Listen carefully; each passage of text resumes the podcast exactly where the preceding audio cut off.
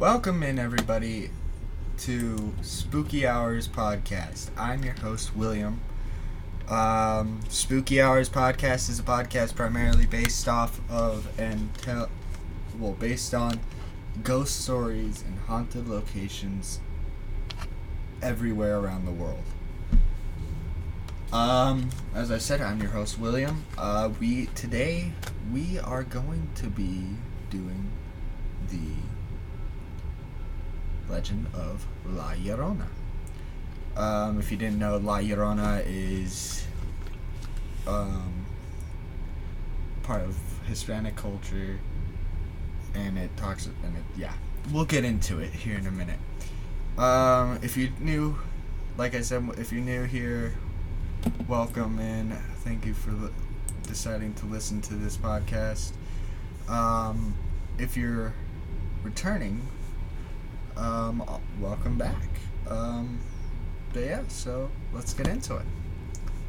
So, like I said, today's episode is La Llorona, aka the Weeping Woman of the Southwest, which honestly, it's takes place many places around the world with Latin in Latin culture. So, so let's get into it. The legend of La Llorona. Spanish for the weeping woman has been a part of Hispanic culture in the Southwest since the days of conquistadors. The tall, thin spirit, said to be blessed with natural beauty and long flowing black hair. Wearing a white gown, she roams the rivers and creeks, wailing into the night and searching for children to drag screaming drag screaming to a watery grave.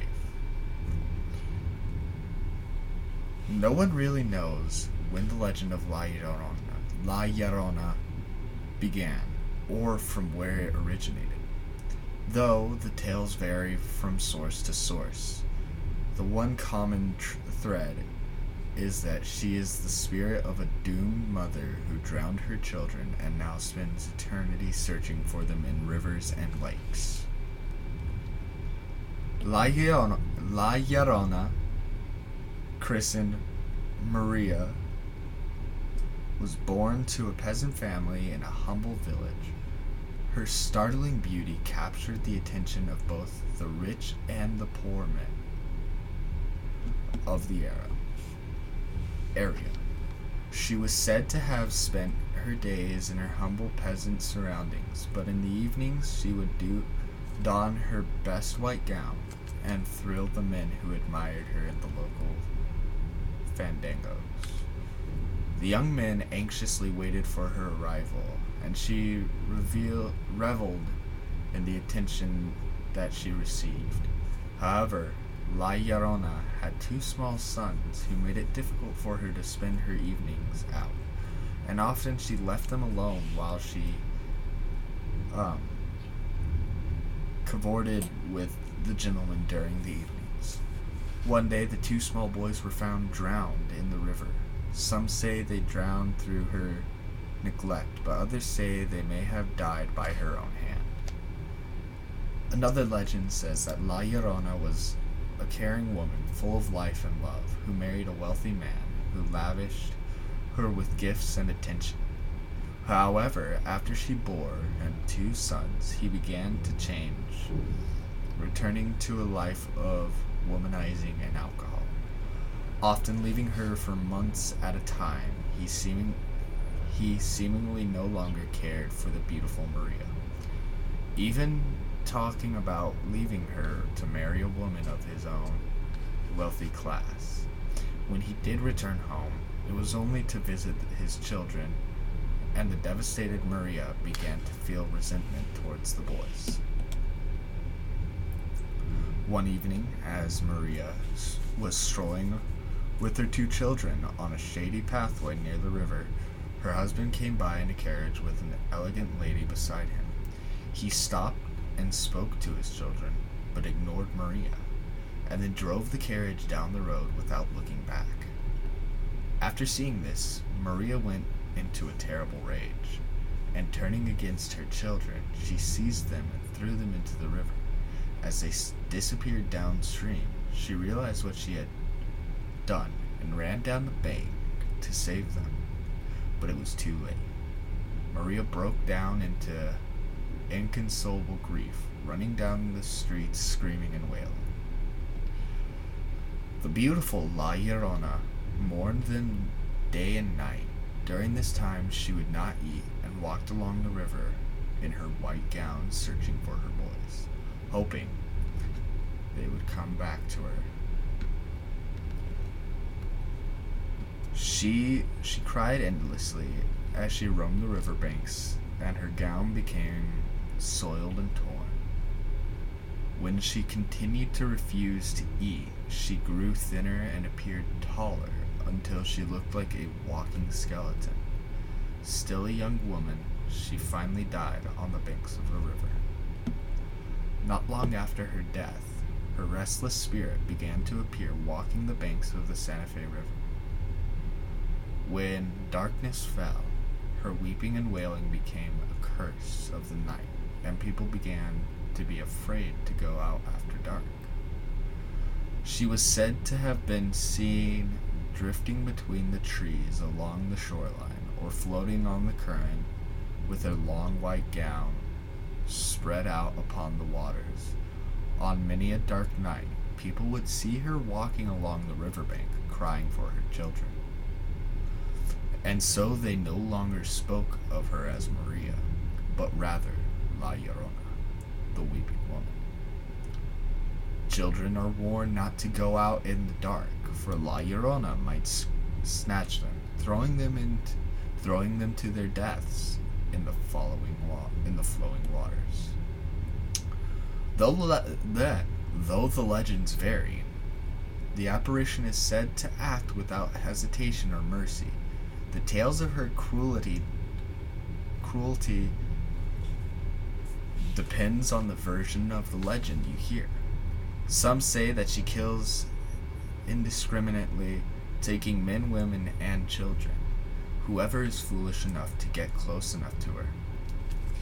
Others say that she is very barbaric and kills only children, dragging them screaming to a watery grave.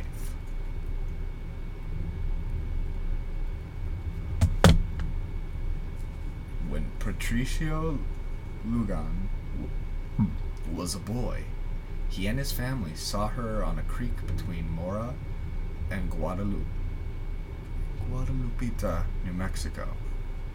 As the family was sitting outside talking, they saw a tall woman walking walking along the creek. She then seemed to float over the water, started up the hill, and vanished. However, just moments later, she reappeared much closer to them and then disappeared again. The family looked for footprints and finding none, had no doubt that the woman they had seen was La Llorona.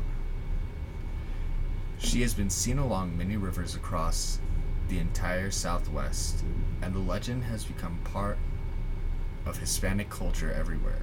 Part of the legend is that those who do not treat their families well will see her and she will teach them a lesson. Another story involved a, a man by the name of. I'm gonna butcher this and I'm so sorry. Epifanio Garcia, who was an outspoken boy who often argued with his mother and his father. After a heated argument, Epifanio, along with his brothers Carlos and Augustine, decided to leave their ranch in Ojo de la Vaca he- and to head towards the Villa Real de Santa Fe. However, when they were al- along their way, they were visited by a tall woman wearing a black tapalo a black and a black net over her face. Two of the boys were riding in the front of the wagon when the spirit appeared on it on the seat between them. She was silent and continued to sit until Epifanio I can't say his name finally turned the horses around and headed back home. At which, the same time, she said, I will visit you again someday when you argue with your mother. Very interesting.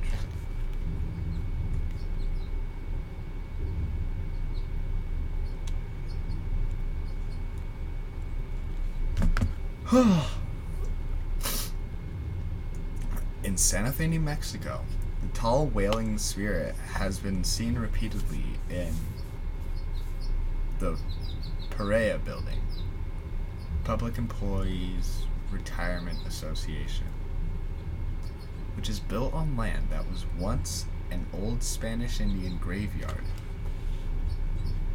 and is near the Santa Fe River.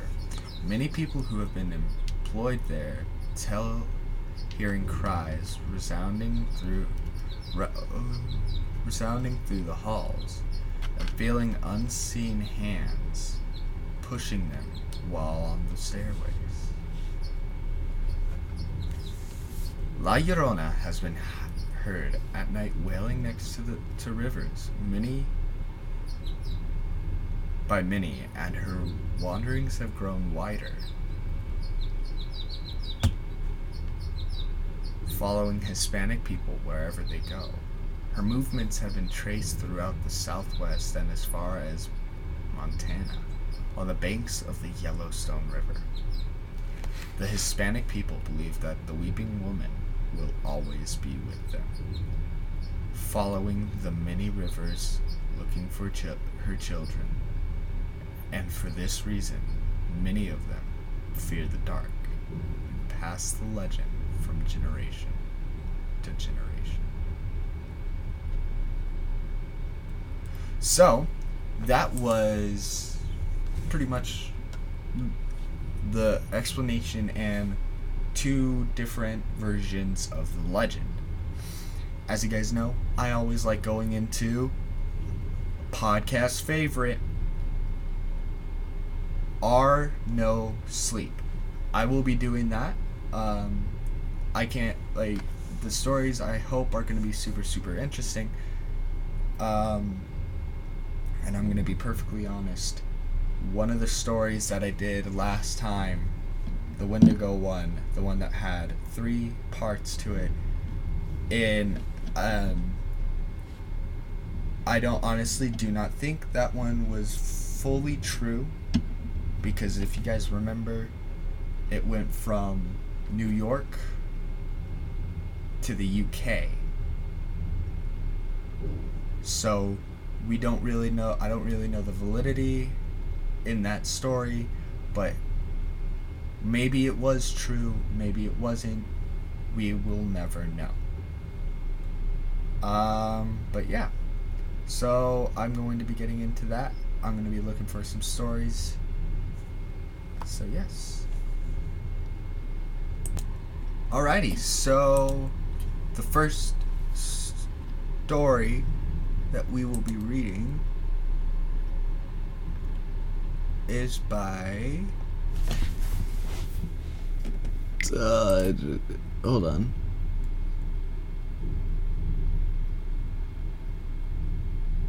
Chi Fire Fluff. I hope I said your name right. um, so this one, very simple name. It's just La Llorona. So, let's get into the story. When I was in second grade, we were told the story of La Llorona. There, there are variations of the story, but what I remember of the basic story that we were told goes like this. There was a Spanish woman who had an affair with a man. They had two children together. One day the man came to see her and told her that he was getting married to another woman, and that he would not marry her because she had children out of wedlock. Upset with the man and devastated, she took her children down to play by the river. She drowned them, then, overtaken by grief, drowned herself. The story says. Ugh. The story says that she wanders the riverbanks forever after crying, after, forever after, crying and searching for her dead children. It is also said that if she finds children by the river late at night, she will drown them so they will be with her. The story terrified me when I was younger. There were always tales of a kid who got caught by La Llorona late at night and escaped from her when the church bells started to ring.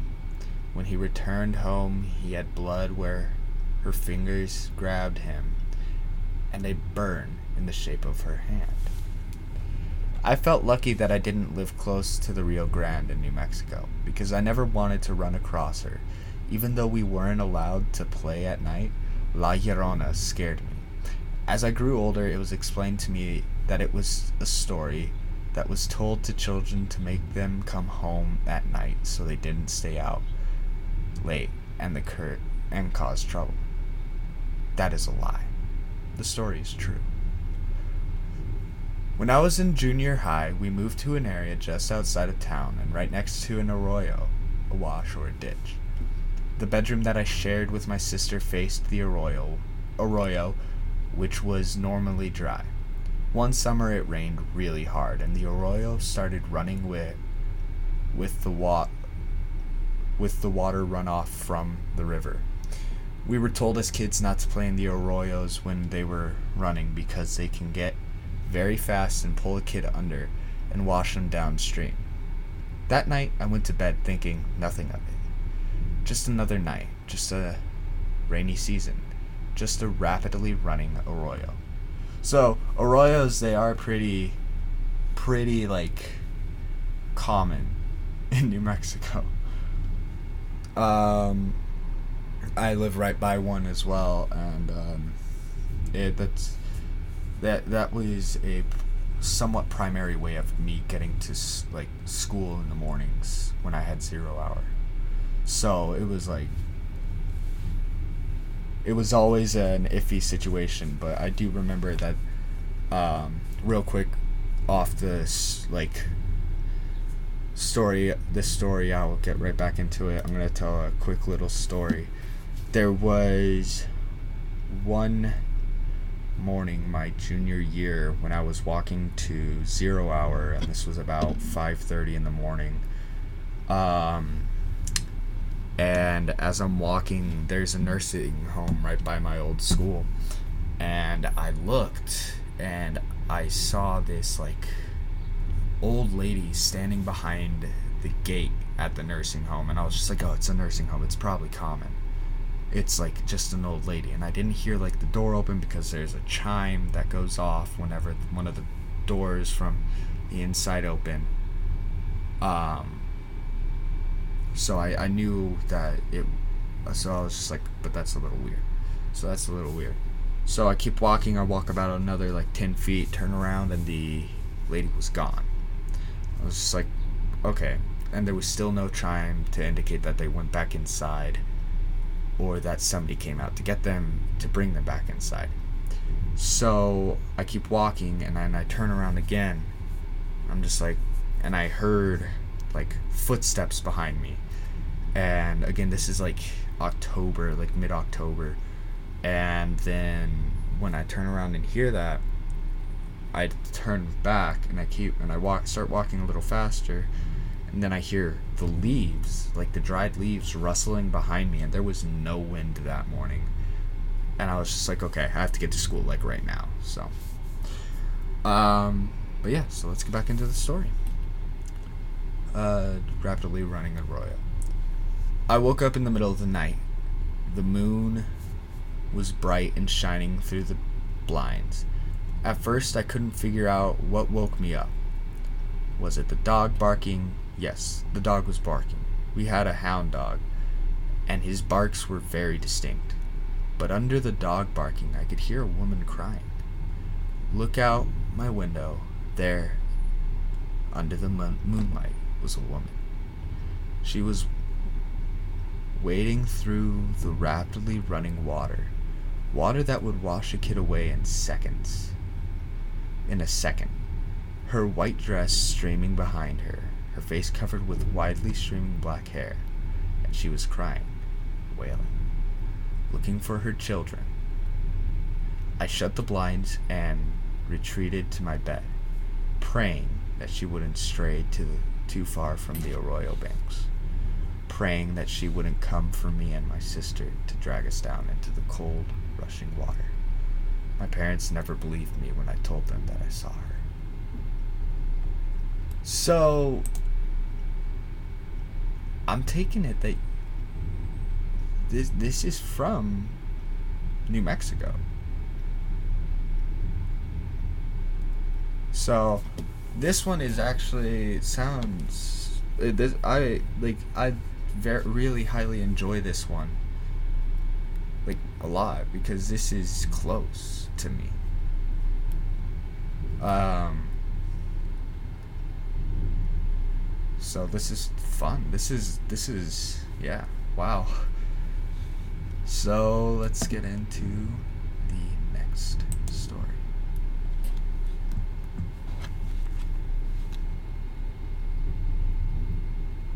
Um, so this next story is going to be uh don't it's called Don't Look for Her. Pretend you never saw her. La Llorona. And this one is by AZ Redbird. So let's get into it. Alright. Once again, the story is called Don't Look for Her. Pretend you never saw her. La Llorona. Growing up in Arizona, you experienced a rich mix of cultures. People come here from the Midwest, some people brave the desert and come from the south, and some people have been here since before this place was a state. Some say this is because Arizona has no real cul- culture of our own, that we borrow from everywhere else. This state is rich in the paranormal. Many Native American tales tell of demons in the White River, skinwalkers, vampires, tribes of little people who take children in the night, wind, wendigos up north, or the always popular Thunderbird. This isn't a story about all that, about all that. This is the the retelling of my experience with the Lady in Black. Growing up, I would hear stories from my friends who are of Mexican background of La Llorona, the Lady in Black, or also the Weeping Woman. The story is meant to keep children inside after dark and to keep them from sneaking out at night. The legend of the lady came north with the people. With the people. It seems that she came along too. The story goes something like this There was a beautiful lady in old Mexico. She was not from a rich family, nevertheless, she caught the attention of the son of a Mexican nobleman. They fell in love in secret. They fell in love. In secret, they got married. Not long after that, she became pregnant with twins. Like all ghost stories, this one ends tragically. The nobleman's sons were found was found out.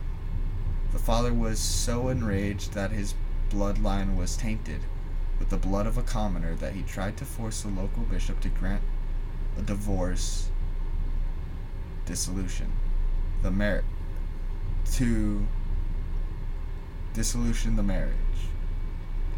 Mexico was very Catholic in those days. The bishop refused. The father eventually seemed to cave in. He allowed her to move into the house. She eventually gave birth to twins one boy, one girl. A year later, the son of the nobleman. Oh, can really see. The son of the nobleman was called off to war. He didn't return.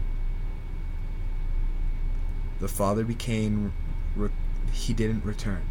The father became reclusive, hardly talking or eating. He grew to hate the children that would now inherit everything. The commoners marrying into his family, waiting for him to die to take everything. He ordered his men to take the children to the nearest river and drown them, and let their bodies be taken by the current at night, so there would be no proof. The children were taken in the middle of the night without a sound. The mother was kicked out of the house the next day and later accused of killing her children. The townsfolk eventually drowned the heartbroken woman. She didn't put up a fight, she had already died inside. Days later, the nobleman and his men were found dead in his house. Sightings started happening of a beautiful woman dressed in black roaming the streets at night crying, looking for her children. If you saw her and you were a child, she would stop crying, grab you, and take you to the river where you would be drowned. I told you that story to tell you this one. I was out running ab- about a month ago, as I often do. I run late at night around 10 or so. I run near the canals that are all over Phoenix. I take my American Bulldog with so that no one messes with me. The path I take when I go running is very well lit, and it is right next to the canals and houses. It always felt safe until the night I saw her. I was running with my dog as usual. I was listening to my iPod and tracking my mileage. I start I started to see something in the distance, about a quarter mile away. It looked like a person under one of the street lamps that light that light the path at night. I thought nothing of it at first because I often see people when I was running as I run. As I got closer, I began to notice that this person wasn't moving. It was just a silhouette under the light. The closer I got, the more the silhouette started to take shape. When I was about 50 feet away from it, I stopped. My first thought was that it was a homeless person or this was some sort of prank. My dog started to whimper, then growl, then whimper, then growl again. I had never seen him do that before. I looked at her. I could tell it was a woman. Something about her about her deeply unsettled. Then I got the feeling in my stomach that something wasn't quite right and that I needed to get out of there. I couldn't see her face. Her hair was long and black. It was it was a co- it was covering it. She looked like she was wearing sh- a short black dress, which was odd because it was 60 degrees that night. She was tall, taller than I had first estimated. She was thin, and her arms and legs seemed to be tad too long for her body. She was just standing under the streetlight. I took my headphones out because I was going to ask if she was alright. Before I could ask, my ears were filled with, a, with very fast Spanish being spoken in a whisper. It was raspy. The voice filled my head. She raised one long arm at me and extended her index finger. It looked more like a long tree root than a finger. I had enough. I had an. I had had enough. My dog sensed my fear. I took a step back. She took a step forward. I paused for what seemed like a solid minute, but it was probably a few seconds. That's when I started to hear the crying. It started off as a wail, then grew into a full scream. I turned tail and ran as fast as I could to a main road. When I looked back, she was gone. I ran back to my neighborhood along the main road the entire time I was trying to make sense of what just happened and whether or not someone was fucking with me was fucking with me. The entire run home, I could feel eyes on me. I entered my neighborhood. The feeling was still there. I was dreading running back to my house because there there are areas that aren't well lit I decided to decided to sprint the last 2 miles. As I was doing this, I happened to look down a cul-de-sac that had one light at the end. Yes, she was there. Her silhouette as clear as day. She had not only followed me and kept pace with me, but she had also beaten beaten to my na- beat me to beaten me to my neighborhood. My dog pulled. We made it to my front door. I s- doorstep. I opened the door, ran in, and slammed it. I took a shower, tried to forget, forget about everything. I locked every door in the house and the door to my bedroom. My dog slept at the front of, at the foot of my bed that night, and I left the TV on. I drifted to sleep. Around 3 a.m. The next morning, I woke up and discovered that somehow I had acquired a large scratch that ran down the whole of my bicep. It would eventually scar. A few days after that, I was talking with my neighbor as I often do. I told him about what happened. He said this I know that was the best advice. I know what that was. The best advice I can give you is to leave her alone. She marked you and will leave, leave you alone. She marks the ones she doesn't like and takes the ones she does. He told me something similar had happened to the person who lived down the street from us. It ended up driving him crazy. He said that it all started with a picture his niece drew him. He wouldn't say any more that, than that. He kept telling me to leave it be. I called my friend Justin after that. I could I couldn't let this go. How could I? I had been followed by something and was marked. This kind of thing doesn't just happen to people. My buddy Justin's family is Mexican. He also loves this sort of thing. I described what happened and he uh, and asked if it was La Llorona, the lady from the story. He told me that it was possible, as there were many vengeful spirits like this. He told me the same story I wrote out above, except with a few key distinctions. The lady was never pregnant, but she was beautiful. She fell in love with a nobleman's son who played with her heart, promising to marry her, but instead married another woman. The woman heart the woman's heart became depressed. She began to see her beauty as a curse. She took a knife and disfigured her face. He told me that no one saw her face from then on because what because she would cover her face with her long black hair. When he told me this, I thought back to my encounter and my blood turned to ice. The legend finishes that she she longed for someone to love her heart and not her beauty. This didn't happen and she eventually drowned herself. She was cursed though, now wanderers looking for someone who will love her. And she was cursed though and now wanders looking for someone who will love her. She will never be she will never be satisfied. Her hatred has twisted her. Some people's some people she appears to as a monster, some she appears to as a beautiful woman. Those she appears to as a beautiful woman will be driven mad with affection for her. Those are the ones she's chosen to love to love her.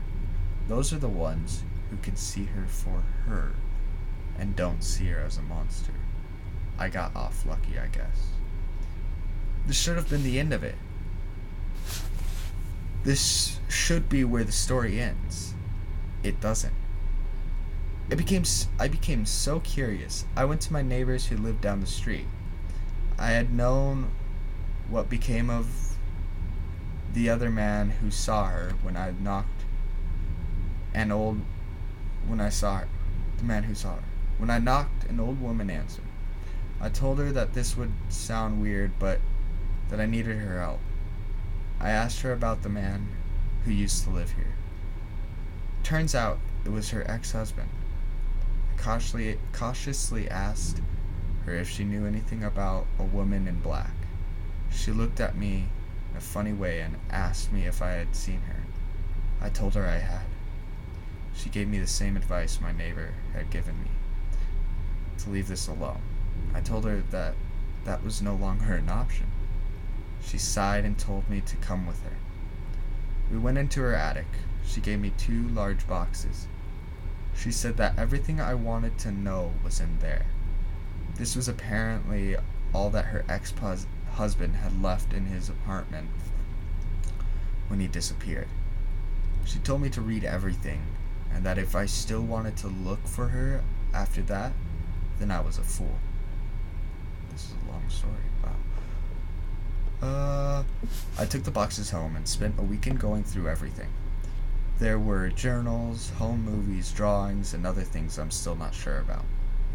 The thing that uh that unnerved me the the most was a drawing that looked like it had been done by a child. It was all black, of tall. It was all black of a tall, thin figure with long hair, long arms, and fingers that looked like roots. My stomach turned uneasily. I matched the drawing to one of the first journal entries. 917 September 17th, 2004. I can't shake the feeling that I'm being followed. I went on a walk again last night to see if I could find her. It seems it seems she has found me. Macy, who I found out was his niece, drew me a picture today. She has been staying with us while my brother and his wife are in Denver. She handed me the picture and told me that the lady who lives under the stairs told her to draw it and to tell me she wasn't coming back. I have to see her again. This crazy guy seemed to be in love with this woman. He was obsessed with her. I will include a few more entries. Most of the journals are bogus. He kept them, it seems, to document this to show that he wasn't going crazy. Most of it seems to be babbling on about trying to find her. October 5th, 2004. I'm no longer in love with my wife. Lorena, as I have come to call her, has my heart. I saw her face. She showed she showed me her face. She's beautiful. I have to be with her. I understand her. She is not a monster. She's a beautiful woman. October 7th, 2004. She visited me in my dream last night. I never wanted to wake up. She spoke to me in a voice sweeter than honeysuckle. I have to decide to leave my wife. He did. December 13th, 2004. The new apartment isn't grand or glorious, but it's ours. She comes to me at night, telling me that we will soon be together. I'm going to start recording our encounters to show everyone I am not crazy. This is love, this is pure. I am happy, and she loves me. This is where things get really weird. He started taping himself with a video camera. I watched most of it. I watched most of it. He kept the lights mostly off. He said she likes the darkness better. He only had one or two lights at a time. Had on one or two lights at a time.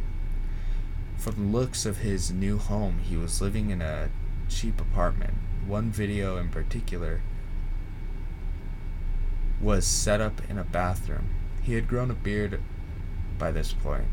In this video, he took a, out a razor, and instead of shaving it, he removed the blade and started cutting his face with it. He took blood from his face and drew a heart on the mirror. He looked over his shoulder into the darkness and said, I love you too. Then the whispering started. The camera cut off. The last tape was weirdest by far starts off with him sitting down at his dan- dining table, which was a f- fold down card table. He had a large smile on his face. That is all the tape showed for three min- minutes, is him sitting and smiling in the dark.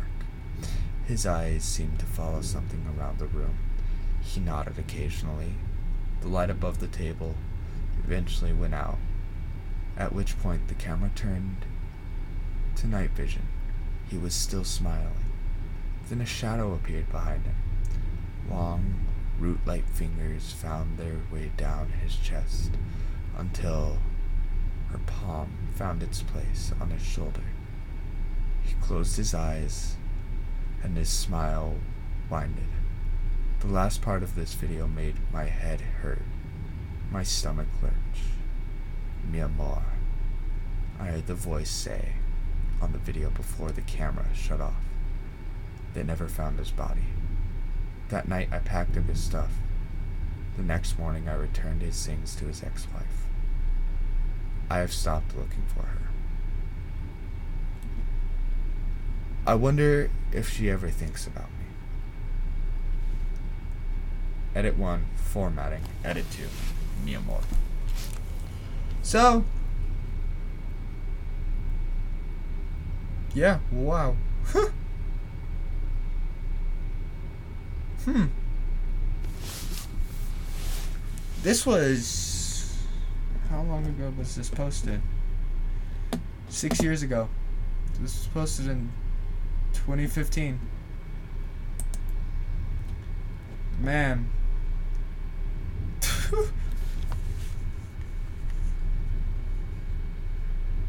um, we'll get into another story here in a second. I'm gonna. Alrighty, so I do. I have a lot more stories to read off today. Um, we have one, two, three, four, five. I have five more stories. Um, they're all pretty long, so this might be a decently long episode, which will be nice because I think, as of right now, the longest episode that we have in that we have that I have is um not gonna play it. It's an hour nine minutes. So this one's already sit looking like it's gonna be the longest episode that I have been recorded that I have recorded yet.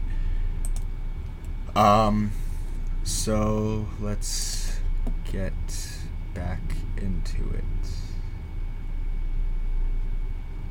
Um, most of them are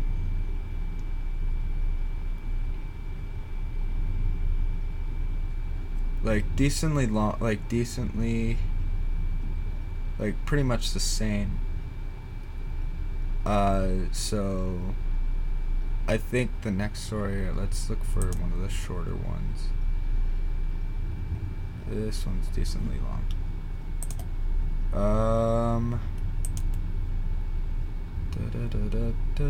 this one so this one is just simply, it's just simply called uh, La Llorona, and it is by.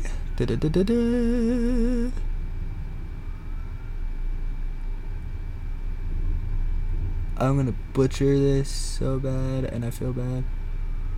I'm. I'm. Ureld? I don't know. Um, and again, this one's just simply called La Llorona. Um, so let's get into it. La Llorona. My mother's family is Hispanic, and we have wonderful family reunions every every summer. One of these times, my cousin made a lovely trivia game that had several questions about my grandmother and her siblings. It was all very fun, and I enjoyed learning about my great aunts and uncles, but one of the questions struck, struck me as odd. When she was young, she had a pet chicken that would speak to her. I thought this was a little strange, but the game went on. My mother happened to be the one to answer the, that question, so I asked her about it later in the day. I asked about the chicken, and my mother told me that my great aunt did indeed have a chicken that she would speak to, and it would speak to her. I laughed a bit about it, but I could tell my mom was serious. My grandmother was sitting nearby and chimed in. She told me that my great aunt had always been very sensitive to certain things. My grandmother never doubted that my aunt was talking to the chicken, but she was unsure who was talking to my aunt. At this point, I was very intrigued and had a small case of the heebie jeebies. that then my grandmother told me a story that made my blood run cold in the middle of an outdoor July picnic. She asked me if I knew the legend of La Llorona.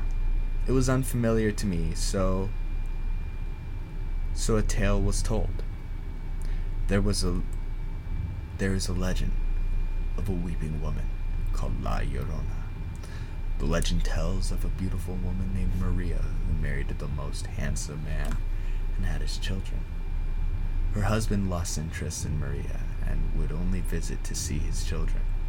One day, in a jealous rage, Maria pushed her children in, in the river, where they were swept away and drowned. Regretting her action, she dove after them, but only drowned herself. Maria wandered the earth after death in search of her children. This legend was often used as a cautionary tale to warn children not to stay out at night or to play near water alone. La, La Llorona will take them.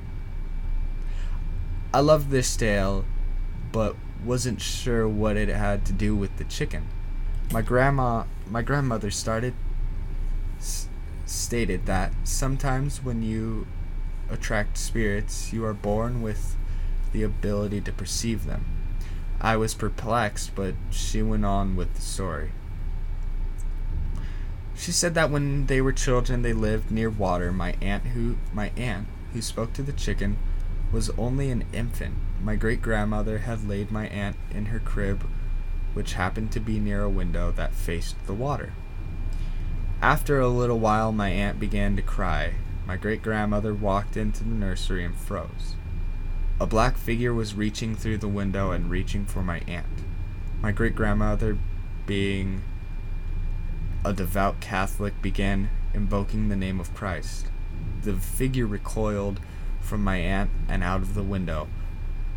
My great grandmother watched the ent- entity walk along the the wall and recede into the water. La Llorona had tried to take my aunt like I said, this one was a short, shorter story. Very nice. Still a little like, oh, that's it. Like if you were there, that would, yeah, that that's unsettling. Like to know that you, at least like for the per that person, it says it. It's like, wow, this is like this happened. This really happened to somebody I know and love. Um.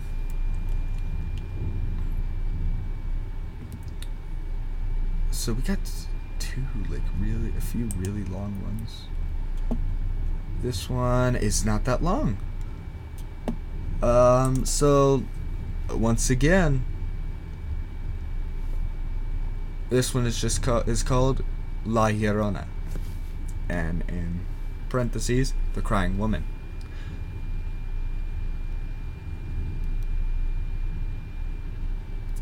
This one is by Chamia Forty. So let's get into it. Ever since me and my older sisters were small children and still lived in lived back in Mexico, our grandpa would tell us the story of La Llorona when we stayed out at the family ranch.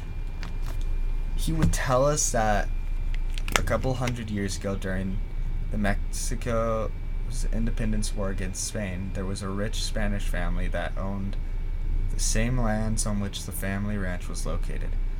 When the war and anti Spain sentiment were at their peak, the locals stormed the Spaniards' hacienda. Some of the servants fought valiantly to defend their employers, but others turned against them and were when the owner saw that everything was lost, he sacrificed himself by charging the angry locals to allow his wife and three boys to escape into the wilderness and swim across the creek to relative safety. The lady and her children ran as fast as they could and were being followed by some of their former servants, looking for blood. But when they reached the creek, they saw they were trapped bloodthirsty locals were waiting on the other side of the creek. and her former servants and employees still on the, their trail to tear them apart. Her desperation, exhaustion, and fear got the best of her, and only her one primal and frenzied thought filled her mind. They won't suffer. I will not let them suffer. She was snapped out of her frenzy a couple of minutes later by the coldness of the creek's water on her breast. She saw she saw the horrified looks and heard the outraged gasps of the locals and her former servants, and realized then what she had done. She had drowned her children in an attempt to shield them from the rage of the murderous mob. The sorrow and horror on their little faces drove her mad in an instant, and as the mob closed in to end her life, those long and horrible blood curdling cries, loaded with sadness and sorrow and madness, filled the night. Ay, mi, mijito, mijitos. Um, ay, mijitos. It has been ages since Grandpa told us that, that story and warned us again and again from going near the creek at night, especially if you were a child. He would say that on some nights, if you really paid attention, you could still hear her cries coming from the creek that only children were able to hear. Hear her. I never did hear her, though, and I am grateful for that. I am 31 now, and my grandpa has been dead for about 20 years. I brought my wife and six year old son to visit the family ranch for the first time, and it's funny how all these scary things that kept you awake when you were a child kind of slip out of your mind as you grow up. They slip out alright, but they sure come back stronger than ever when you put your son to bed and five minutes later he calls you into the room to tell you that there was a weird lady outside his window looking for her children.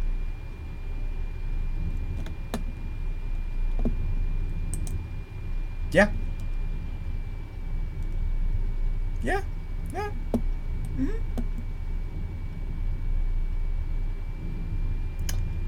Yeah. Huh. Wow. Um very, very good story. By the way, I'm not like trashing any of these stories because I do believe all of them. I genuinely do because again, I live decent. I live close to where some of the the this legend is has originated, and that is like in New Mexico and in Mexico and stuff like that somewhat originated. Like there, it's like all over the world. I have come to find out. Like one of the stories I'm gonna be um, uh, reading is from Peru.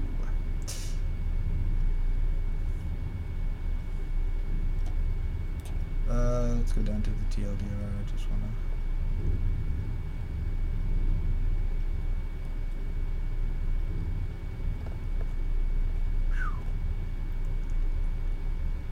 Um. Where's La Llorona?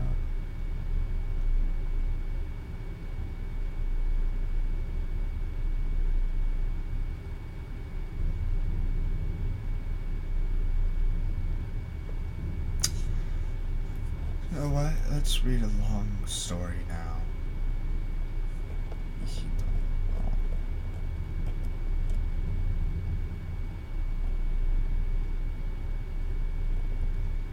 Um, so this one is called Have you ever seen La Llorona?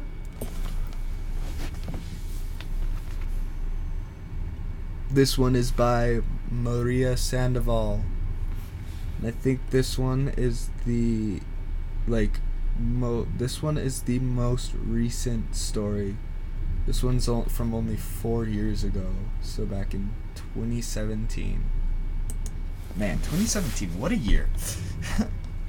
so let's get into it. Have you ever seen La Llorona?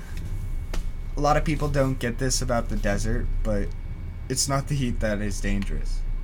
It's the water. You can be playing in the arroyo on a sunny day, not a cloud in the sky when a rainstorm in the mountains sends your death hurtling towards you faster than you can even react. Flash floods are no joke out here. That's why I always thought La Llorona was such a popular tale for adults to tell children. It kept them away from the water. If you never heard of La Llorona, then you never grew up in a Latino family in the Southwest. This story, the story, as it was told in my family, goes something like this. I had to fix my headset.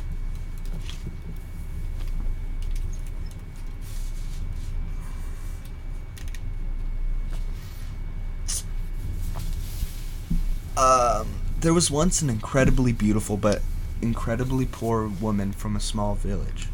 This woman attracted the attention of every man in town, but she thought too highly of herself to marry someone local and of low status. So she waited. She waited until a very rich man passed through through town.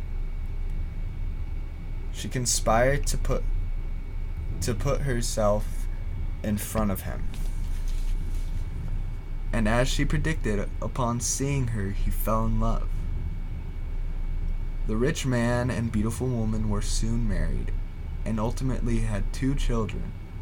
Not long after, the rich man became dissatisfied with his wife, as she was growing older and less beautiful. He left her for another woman, one who was younger and richer. As the man was leaving his Leaving, his wife grabbed their two children and drowned them in front in front of him out of revenge.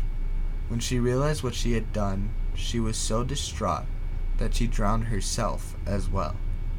When she arrived in the afterlife, she found that she could not locate her children. They hid from her out of fear, so she returned to this world to seek them. Here, she walks along the rivers at night, wailing and screaming for, for her children. If she finds little children or rebellious teenagers in the telling of my abuelita, along the way she captured them and drowned them in the water, hoping to exchange them for her own children. I always thought it was a pretty lame story all told, but it was a favorite of abuelita, abuelitas everywhere. Gosh, I'm so sorry. I know how to pronounce it. I promise. As children, were wait. Uh, as children, we would often joke about the weeping woman, the ditch, the weep about the weeping woman, the ditch witch, which is, by the way, the ditch witch is what um, I like is one way where like the part of New Mexico that I'm from where that's the ditch witch is one thing that um, a lot of people refer to La Llorona as. So, yeah. Um, but to the adults around me, she was no laughing matter. My abuelita would often scold me. Mija, La Llorona is not to be trifled with. You will be sorry someday for your disrespect. I didn't believe her at the time, but I do now. Like many people, my teenage years were spent in a desperate scramble to be accepted by my peers. I was largely unsuccessful. Same. I'm kidding. I was a good kid though. I just sometimes made poor decisions due to my desire due to my desire to fit in. The poorest decision I ever made was because of Brian Allen. Brian Allen moved to my small town from Washington state. That alone would have made him a desired com- desired commodity as we didn't get too many new kids Pear has ex- ha- pair his exciting new hit newness with immaculate blonde hair and flawless and a flawless white smile, and most of the girls in my school were instantly smitten. I don't know if I like liked Brian or if it was just the competitive streak that ran in my blood. But I knew as soon as he came through the doors of our tiny school that I had to impress him. I wouldn't do it on my looks, that was certain, but I thought that maybe I could win him over with my adventurous spirit. So I devised a plan. Well, I guess it wasn't so much of a plan as a flimsy excuse to be alone with him. See, what I thought to do was invite Brian on a group hiking trip, one so remote that he'd have no choice but to get to know me. I'd impress him with my knowledge of local flora and fauna and show off my outdoor skills in the process. Boys from the Pacific Northwest like that kind of thing, right? Oh, and also, everyone else in the group would cancel at the last minute. It would be just like me and Brian. It would be just me and Brian. Much to my surprise, Brian expe- accepted my invitation and seemed genuinely excited about the prospect. He'd never been out in the desert, he said, and he would love to go hiking with someone who knew the area. I tamped down the cheering voices in my head and answered with a simple, cool, I'll pick you up Saturday morning.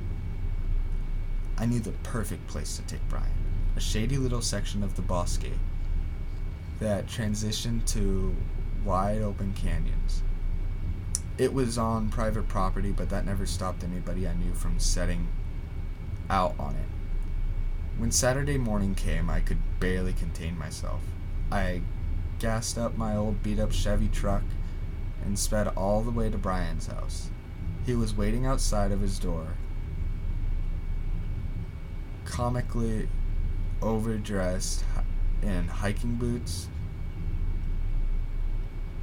toupee do rags, a long sleeve shirt, and a wide brimmed safari hat.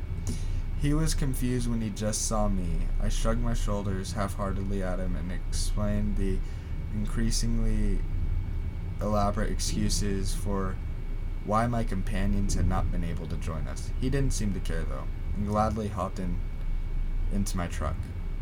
Brian was talkative and animated as we drove to our destination. It appeared as if I had guessed right, and he was indeed an outdoorsman of some enthusiasm. He paused his stream of excited conversation as we pulled off the main road onto a rugged trail. Caution, high clearance vehicles only.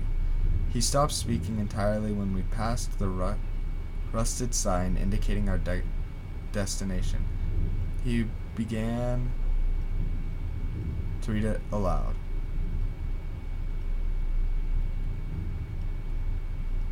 Uh, Cutthroat Canyon, private property. Violators will be shot. Brian looked at me warily. Are you sure we should be here? I grinned at him. Well, it definitely it'll definitely be exciting. Brian made a move to speak again, but I was already out of the truck. I was out of the truck. I was right about the destination. It was perfect. Brian's worry began to fade as we walked through the wide strands of cottonwood that, line, that lined the small river. He was downright content as we walked, though. Walked through the Palo Verde and Mesquite. And by the time we reached the canyon, he was absolutely elated. This is incredible, Brian shouted at the open wilderness around him. He gave me a bright smile and I and I melted a little bit inside. Oh. The day couldn't have been more perfect. Bright blue skies dripped down to meet w- the Oltree Canyon walls. I can't really. I don't know how to pronounce that.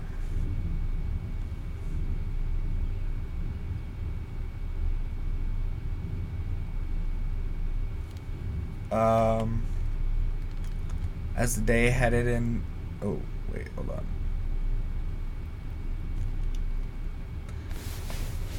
I lost my spot. Uh, da, da, da, uh, walls and though the late August temperature was hot, it was not uncomfortable. So we trundled over walks as we ex- over rocks as we explored the bottom of the canyon. Brian would periodically let out a whoop of surprise and delight at the roadrunners and lizards that darted among the scrubs around us. As the day headed into early afternoon, I began to detect a change in the weather around me. The temperature rose imperceptibly at first, then more blatantly. Dark clouds gathered around the edge of the canyon, turning the blue skies to a foreboding gray. Let's move to higher ground for our walk back, I said, trying my best to sound nonchalant. Brian gratefully agreed, and I could see beads of sweat pooling around his brow as he drank from a nearly empty bottle of water. He wouldn't admit it, but I could tell that he was eager to head back to the air conditioned truck. We climbed steadily out of the canyon, and from our new vantage point, I could see that the clouds were becoming much bigger, a much bigger deal. Lightning flashed across the distant mountains as a sh- shiver rolled up my skin. We were very near the bosque when I felt the first of the rain. The water fell in cold, fat drops, few and far between. Puffs of the du- of dust rose at our feet where the rain hit the ground, and I found myself wishing that I had brought more clothes. In the distance, I could see a school bus half buried in the desert sand. Though it was rusted out and falling apart, I would be it would be serviceable place to wait to wait out the rain. I grabbed Brian's hand and needed the shock of something pleasant that oh and ran for the bus dodging raindrops as we went. We huddled together in a seat towards the back of the bus. I assured Brian that rains faded quickly out here and that there was nothing to worry about.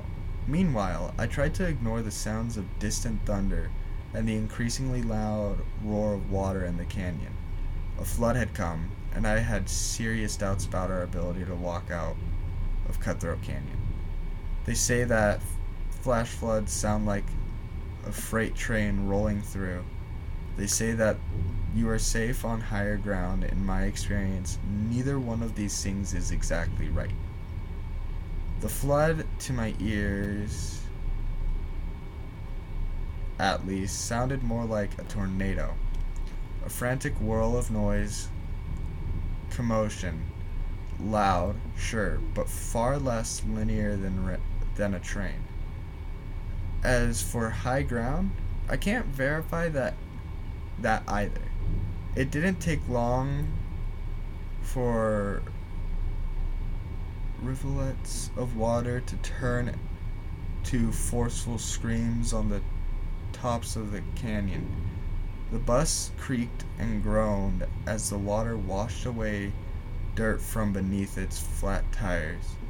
We held on for as long as we could, but eventually we had to leave the bus to wash into the newborn river below us. We were stuck in the rain. The river had become too high to cross back to my truck, and the canyon was in, impassable, filled nearly to its rim with brown orange water. We trudged unhappily to the nearest tree, a significant beacon on the mesa, and hoped that the lightning wouldn't get us. That's where we were when night fell. The rain had stopped, but the river and the canyon remained swollen. Forceful berries swollen forceful barriers. I hoped that we would be dry enough to sleep through the night without freezing. I thought the cold would be our biggest challenge. I hadn't enc- I hadn't counted on her. Brian, to his credit, had tried his best to remain upbeat. His constant stream of conversation, though slower than the river, still flowed on. We bounded over childhood television shows and memories of sleepaway camp. We told stories of our weird families and filled the silence with non sequiturs. That's probably why I didn't immediately notice when Brian said, Hey, who's that lady? It took me a second to register what he had said. Lady. There shouldn't be a lady out here. My eyes followed his outstretched arm to the particular place where he was pointing. I saw her then, La Llorona. She stopped completely. She stood completely still next to the water. Not even her long white gown moved in the wind. From a distance, probably close to 50 yards, I could make out the de- the details, but I knew that I knew it was I knew it was her. She was wrapped from head to toe in white and cut an imposing finger imposing fi- imposing figure. Dark hair framed her pale face. A long neck led a long neck led to an immaculated emaciated body. She'll fall into the river, Brian. River, Brian shouted and bolted up from his position on the ground. I reached out to grab him to pull him back to safety, but he was already running towards her. I followed against every instinct screaming in my body. La Llorona had her spindly arms outstretched, and as I moved closer, I could see her more clearly. She was beautiful. Her eyes were large and dark, comforting eyes, set into a pale, placid face. Her lips were full and red and unsmiling. She parted them slowly as a voice escaped them, thin and battered like reeds in a storm.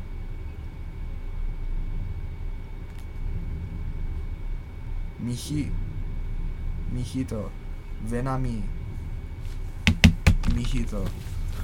I knew Brian could not understand the words, but still he moved towards her. I shouted to him to stop, to come back, but he was focused on no one but her. I put my hand on his shoulder, and he shook it away, not even turning to look at me.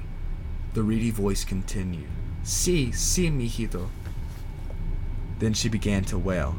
I stopped in my tracks, daring not to go, daring to go no further as Brian moved, trance-like towards her. When he la- at last stood face to face with La Llorona, she tilted her head to look at him. A frail hand cupped his face, and she smiled sadly.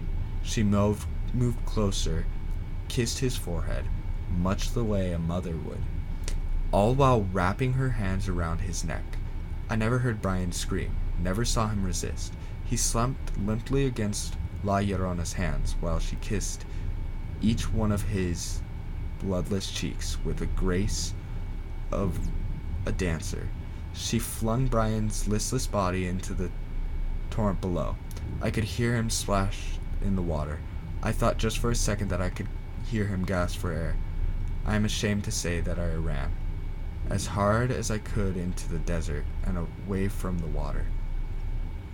I ran until my feet bled, my lungs seared with pain. I collapsed under the mesquite tree and slept fitfully until the first light of morning. The flood had died down the next day, but I didn't see Brian's body in its empty tre- trenches. They would find it. They wouldn't find it for weeks. Despite the water only flowing in one direction, he'd eventually wind up in a culvert, culvert mi- miles down the Rio Grande. I told the authorities that he had drowned. The flash flood had caught us both off guard. I don't know if his parents blamed me, but at his funeral they wouldn't look at me. No one would. People in the in town seemed to believe that I was responsible. But I know the truth. La Llorona took Brian. She took him as a bargaining chip in the in a deal that would never be made.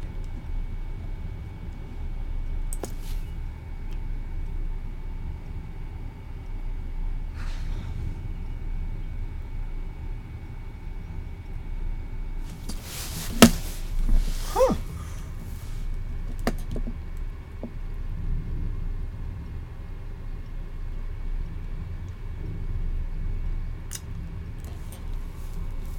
Okay. Once again, I do believe that story.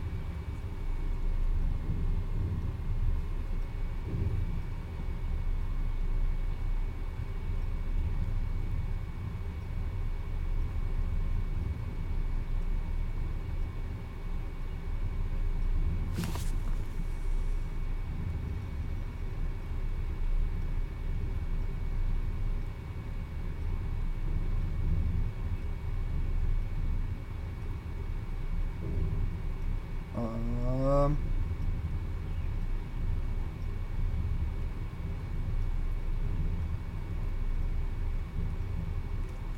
So, yeah, we uh, this uh, whew, I, I'm r- really really enjoying these stories.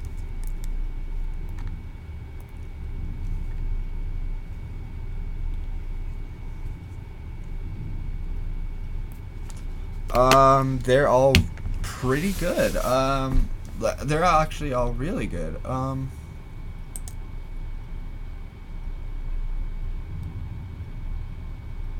So I. Which one did I just read? I just read this one, the one. Alright. So let's check off which ones I've read. So, the Don't Look for Her, Pretend You Never Saw Her. Great story. La Llorona. This one, uh, just La Llorona. Um, I think this was gonna do. Yep. Um, I read this one. I read this one. And I just read this one. So I th-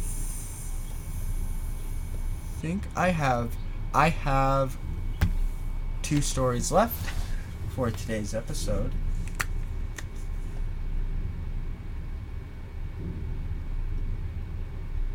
Um So yeah, let's get in to one of the last one of the last two stories that I have to.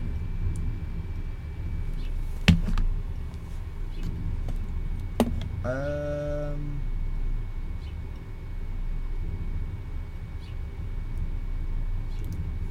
So this this next story is uh, once again just La Llorona.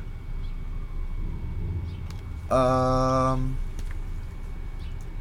and it is by Darth Gatormain.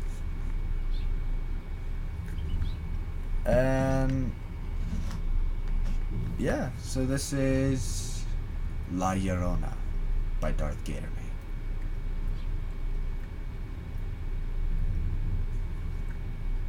Hey everyone. I've been following Our No Sleep for a couple of weeks now. And I, gen- and I enjoy reading about your mysterious and creepy stories.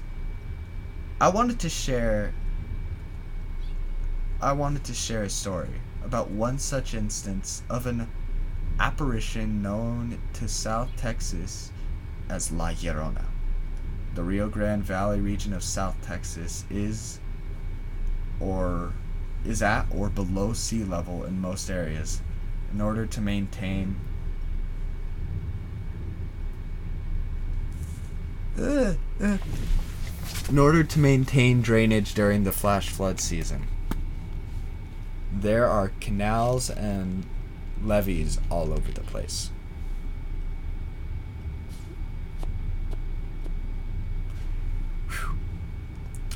Back when I was a kid growing up in South Texas, about 10 years old or so, I used to spend the night at my mm-hmm. grandma's house every weekend.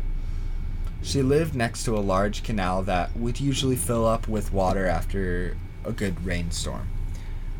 My cousins and I used to have adventures all around the canal as well as my grandma's house, and we loved to sit around on late nights with my youngest aunt, who was only about eight years old, older than us and tell stories.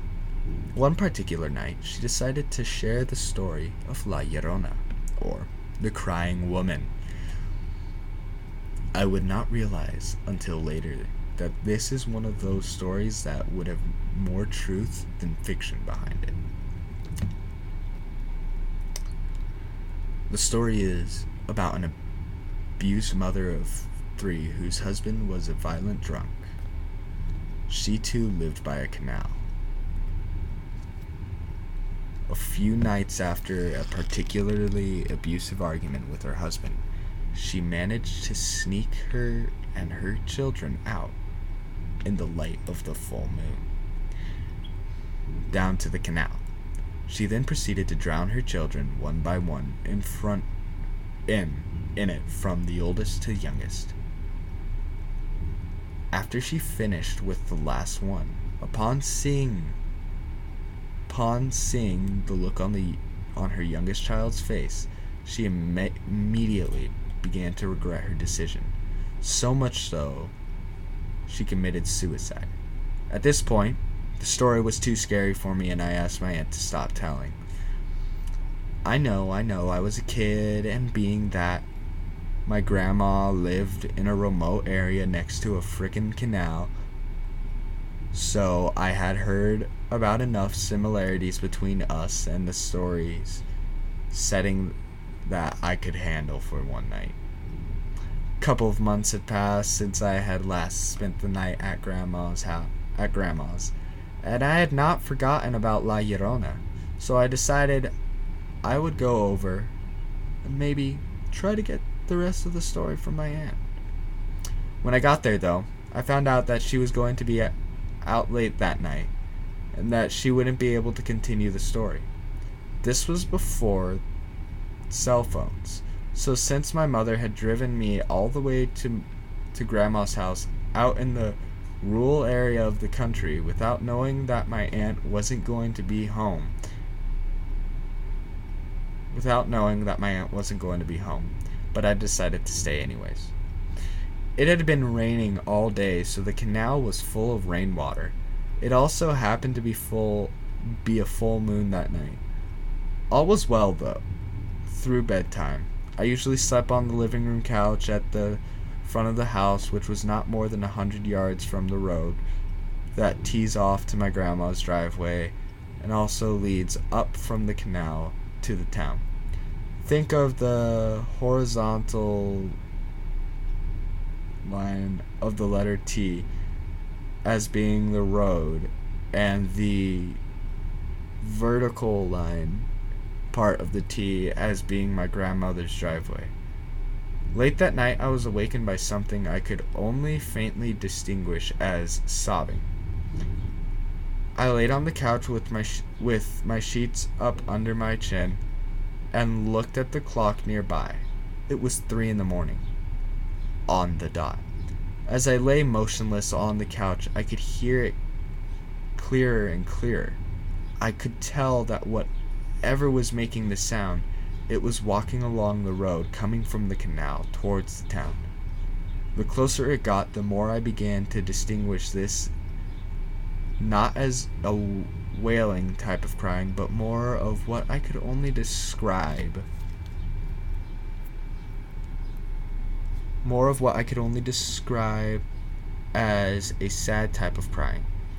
I say sad because I could hear, could honestly feel myself starting to feel compassion for whatever, for whatever was crying out there. I shit you not. Like if it was my mother out there. The only reason that I was able to resist the urge to go out and try to comfort her right then and there was the extreme cold that had fallen across the room all of a sudden. I forced myself to close the eyes and think happy thoughts. So after a few minutes later, I was it was gone. I was scared beyond belief, and the more I thought about the feeling of compassion I had just felt, the more creeped out I began to feel. I thought of this for what seemed like forever, when slowly I began to hear the crying off in the distance. This time it was coming from the town, heading towards the canal. It was the same thing as before, and the closer it got, the more clearly I could hear it. A few minutes after I not only heard it, but felt it pass my grandma's house, I was able to muster up enough courage to take a peek out the front, front window. A dense fog had come over the entire neighborhood, and all I could see was sh- was shadowy figure in a long flowing dress with long raggedy hair walking towards the canal. I could see a bluish light coming from the canal, which was the only reason I could make out the silhouette of this woman. Suffice to say, I could not force myself to go to sleep, so I tried to stay awake until dawn.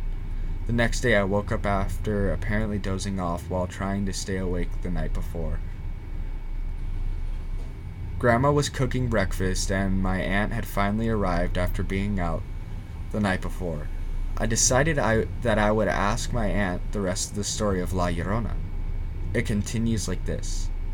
Ever since committing suicide, whenever there was a full moon, just like on the night when the woman killed her children before killing herself, this woman's apparition was said to haunt the canals around South Texas, cursed by the devil to roam the areas around the canals to look for her children.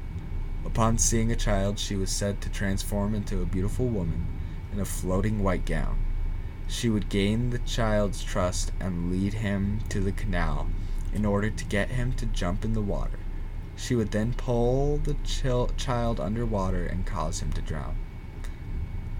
Anyway, this is supposedly this supposedly would have happened to me if I had gone out at the time that I heard her. Since then, I avoid canals at night. At night. You should too. Yeah. Yeah. Avoid canals, y'all.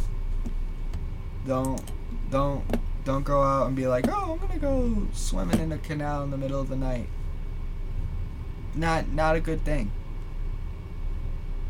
Like at all. Don't like like it yeah. Bad things can happen and that's just an example. Like you could be caught by something. But who knows? Like I I definitely believe in this because it's something that I've been told for years about like the legend of La Llorona and the stories I've heard over the years and stuff like that. And just reading a lot of these stories today, I'm like I'm starting to be like, oh, this is you like I know this is real, but this is even more real than I fully fully anticipated. Like yeah. So we do have one last story to read today. Um, unfortunately, the person who wrote it, their Reddit account has been deleted. So I don't know who wrote it. I really wish I did because I do really want to give them credit. Um, as you know, I don't like. I always give the authors credit to their stories because if I don't, that is technic. That is plagiarism, and plagiarism is illegal. so, yeah. Um, let's get into it. Alrighty, so this last story is La Llorona of Punta Negra. And like I said, unfortunately, the person who originally posted this story, their account has been deleted, so I can unfortunately cannot give um yeah. Uh credit there. That's where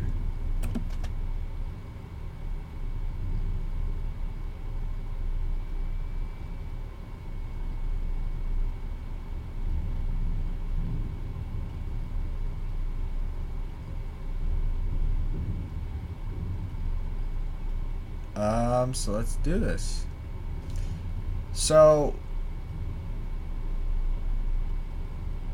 um, seeing as I have read context, the context of all of these stories, and I have reiterated this legend a few times, I think, yeah, I- I'm still gonna read the context of this one. So that it says context optional. La Llorona is a common urban legend known in all Spanish speaking of Spanish speaking America and parts of the States. Basically, she is a woman who once loved a man, but when she was refused by him, she decided it was because she had children. The stories go the story goes that she quietly took her two very young children to an irrigation ditch to play in the water, then calmly took them deeper and deeper in and quietly held their hand their heads under until the ripples and thrashes stopped. She ran, soaked and disheveled, to the man, and confessed, thinking he would agree to marry her. Finally, her finally, he said no. He panicked. He panicked. He struck her and threw her out. On her way back to her small house, she passed the ditch saw her drowned children, and lost the last shred of her sanity. She flung herself into the water and let herself drown. Now, if you believe, she wanders lakes, and lakes, streams, irrigation ditches, and beaches. Any water, calling out for her children. If she finds a young person, she will approach them and, upon realizing they are not hers, will attack, crying in rage, ends loss, and drown the individual. Her tears never stop flowing, and thus she is called the crying woman La Llorona.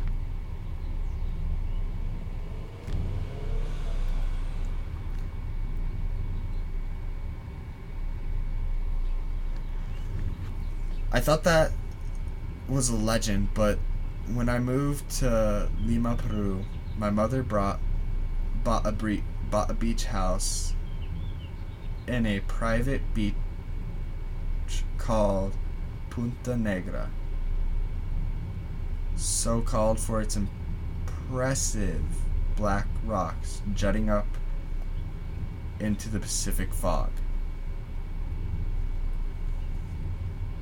and its many large black crabs. Ooh. That actually sounds really. Most families in Peru with decent income are members of country clubs, have beach houses, and so forth, so the beach was occupied by older people and their visiting relatives. This is why I was surprised to see some teenagers diving from some taller rocks into a small canal where the water is turbulent without supervision. When I was sitting outside my house with my mother, we were saying how they were going to get hurt and how typical it was for these teens to be acting stupid in front of the the one girl present. I went back inside after one jumped again. The next day, we, my mother, my brother, and I, had to leave because the beach was closed due to an accident. A boy of about 17 years had drowned when he hit when a rock hit when he hit a rock head first diving in, in the canal the previous day. I was shocked, of course, because I probably had seen him jump and just left. When the beach reopened, the three of us went back for the rest of the week, but I was uneasy. I was 11 or 12 at the time, but found myself crying myself to sleep each each night. I was there, feeling sad, hopeless, and all around pathetic. It wore off during the day, so while some cousins and a military friend were chatting with my mother, I went for a swim. Suddenly, it all went black. I only felt sharp pain all over my legs and face and salt in my mouth. I came to being carried out by the military guy. My mother, not a frantic person, explained that the waves had gotten suddenly fierce and I had been slammed into one of the rocks, which was covered in razor sharp mussels. Luckily, the salt water all around had prevented scarring from the jagged cuts. At this point, I started to feel not only depressed during the night, but at all hours as I was at the beach. I also began feeling terrified for no reason. The only place I felt safe was in the was in the patio space behind the house, which was also the only place in my house without a view of the ocean. My family also began noticing odd things, especially my mother, who believe who I believed may be a practicing druid. My mother was staying one weekend with her friend at the house, and all the large windows in the master bedroom opened without a wind without a wind. An enormous black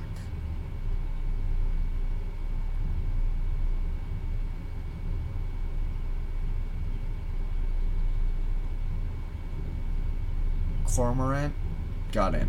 My mother hates birds, so this shook her. My brother also suffered. He was 14 or 15 and more than once got into his bed only f- to find those large crabs and cockroaches infesting his sheets. He hates anything resembling a spider, so I'm sure the crabs gave him a small heart attack. As the summer came to a close, we decided not to use the beach house in the next summer, but my father had arrived from his tour of duty, and instead we use it, and insisted we use it, and stay for the entire summer, which in that area is about two months. I protested heavily, but to no avail. It seemed that while everyone's fears were coming true, with my mo- mother almost losing me and the bird and the creatures in my brother's bed, I was the only one who felt powerful pain while being there.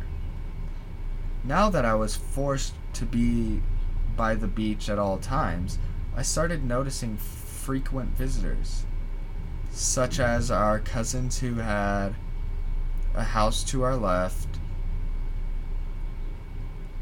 and an old couple who owned a nearby villa. I also noticed a woman, middle aged,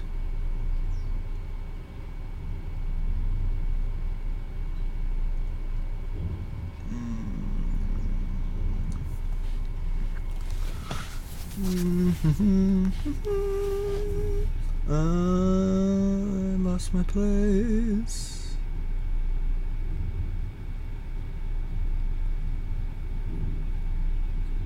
Um, no, I also noticed a woman, middle aged, who never seemed to go into any house in particular. She did stop by a couple houses every other week or so, but she ambled slowly or by our house every day and looked into my bedroom window as she did. It was those eyes, dark, soulless, and distorted by the tears ever present.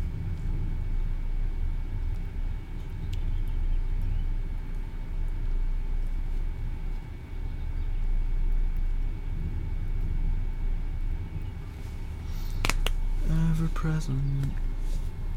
She wore traditional Peruvian garb, which was odd because she didn't she did not look like an indigenous person, as most people in Peru with that apparel were. She was actually very beautiful, with light skin, another another rarity, and f- a frail appearance. She was also tall for a Peruvian woman, standing at about 180 centimeters, about 5 feet 9 inches. She both fascinated and enthralled me, but my brother only found her to be weird for peering, for peeping. He called her the pu- the puta negra, or I'm not gonna say that. I'm not gonna say that.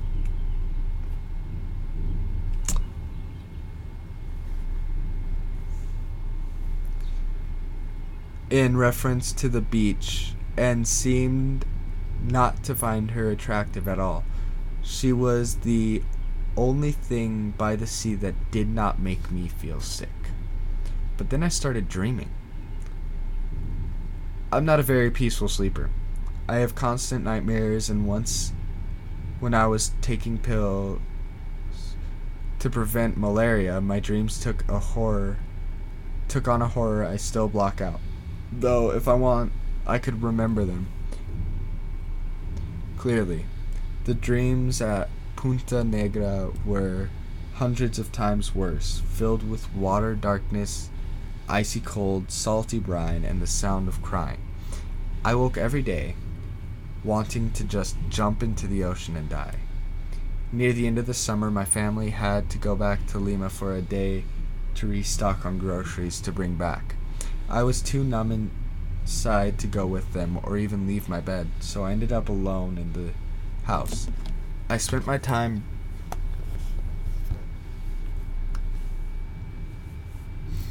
I spent my time breathing slowly and trying to feel happy, but I could only cry silently. I took that pause real right there because I thought I heard something behind me again. And if you ha- didn't listen to the last episode, which was on the Wendigo, the same thing happened. There was a point where I was reading one of the stories and I thought I heard something behind me, and I turned and looked, and there was nothing. Nothing. And everybody is downstairs right now. My brothers are doing schoolwork. My dad is working, like, for his job. So nobody is making a sound, and I thought I heard something behind me. I love it, but at the same time, I don't. Uh, da da da.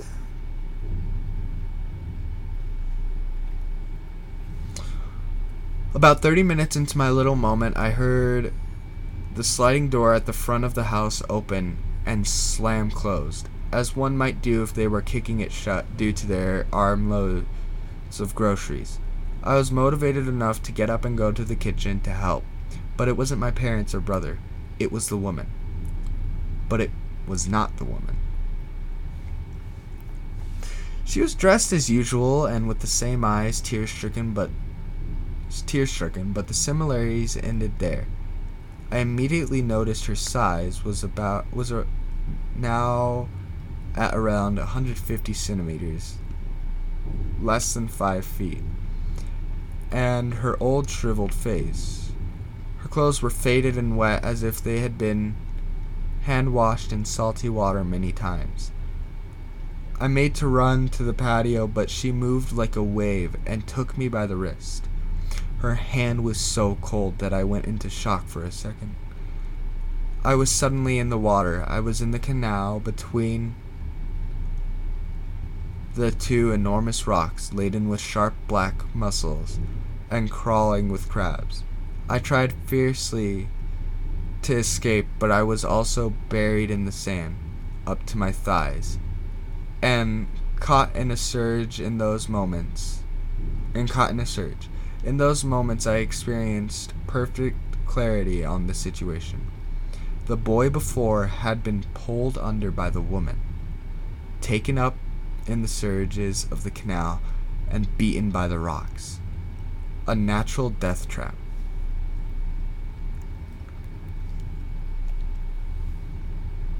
Natural death trap. Natural. A natural death trap. It was the woman who had tortured me and in, and induced tears, who had terrorized my family, and who previously had flung me into the waves to be crashed into the rocks. Now, there was no escape. I admit that I let myself be overcome in that instant. I gave I gave up and my tears stopped flowing before I let go and all faded to black. I had her had her beautiful image in my eyes. I woke up in Lima, in my bed, in my room, in my normal house. My mother was with me and calmly explained that she had wrestled me from an old woman who was keeping my head down in the water in the canal and pulled my, me up from the sand.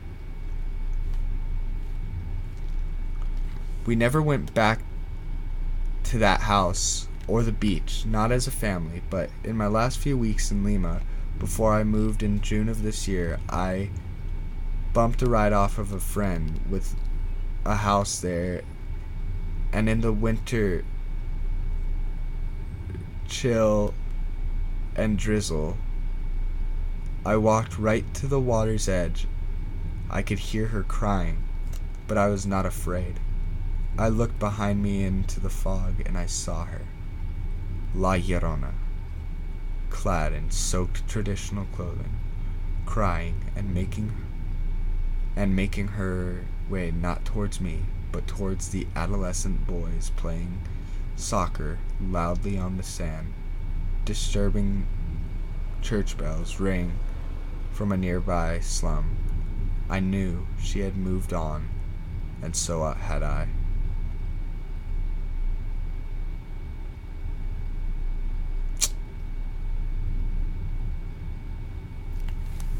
Once again, I don't really like I enjoy these stories and stuff like that. And sometimes they are spooky enough to get me to look behind myself to double check if there's something there. Because sometimes I hear something here and there in my room and it's just like, oh, spooky. But this time it was like, oh, spooky. Like, e, just like with the Wendigo. Just like with the Wendigo. Man, Wendigos, what a what what what a thing. Like, wow. So, alrighty, guys. So that was the episode on La Llorona.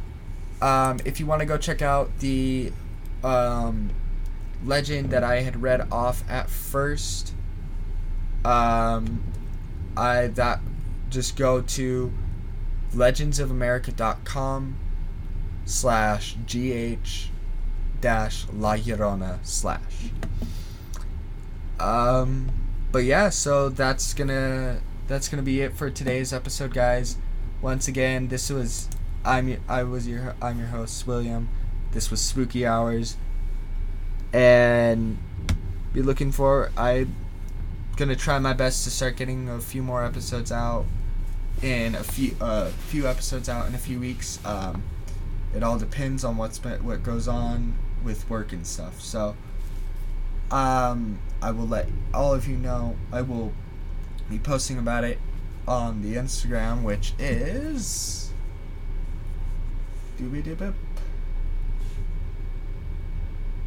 If you go onto Instagram and follow spooky underscore hours underscore podcast, that is the that is where I will let that's where I let everybody know when I am posting a new episode. Also, we have an email now. I have an email now for it. Um, if you go into, if you feel free to email me with story ideas. Um, uh, the email is spookyhourspodcast at gmail.com. Once again, that is spookyhourspodcast at gmail.com. No capitalization in any of that. Alrighty. Well, I hope you guys all have a wonderful, wonderful day. And thank you and goodbye.